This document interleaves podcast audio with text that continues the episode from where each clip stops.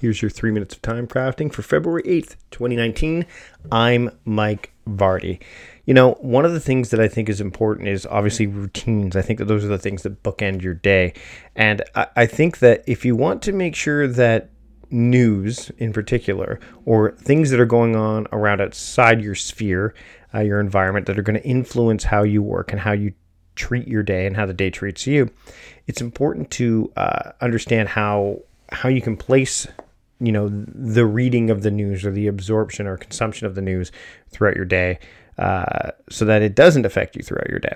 So i'll give you a, a, couple of ways to frame this because i think that especially in today's uh, you know kind of uh, over um, overindulgence of of sharing uh, when it comes to news. And uh, speaking to Cal Newport about this uh, when he talks about digital minimalism, and he's not the only one that talks about this, but this idea of listen, there's so much coming at you all the time. When do you, if at all, absorb it or consume it?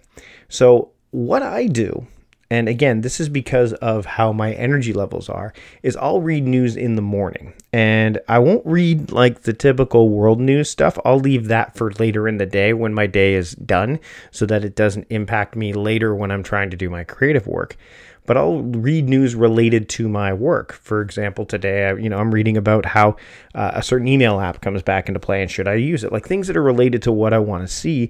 And you can craft that. You can use RSS feeds, you can use podcasts, you can use an app like Flipboard to kind of frame the kind of stories and uh, information that you want to see so that when you go into that you, and, and i do this every morning. I read my rss feeds and i read flipboard to see hey what are the things that are important to me that are going to enrich me going into the day?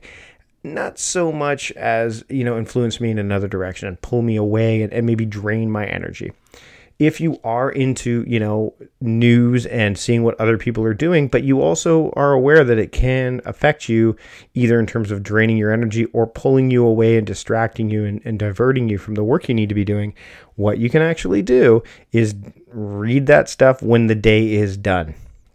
So jump on Facebook when the day is done.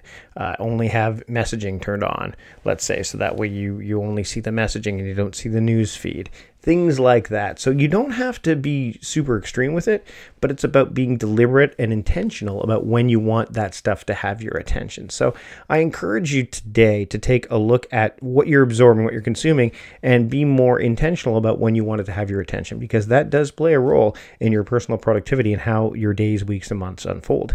That's it for today. I'll see you next time on another episode of Three Minutes of Time Crafting. Thanks for tuning in. We'll see you later.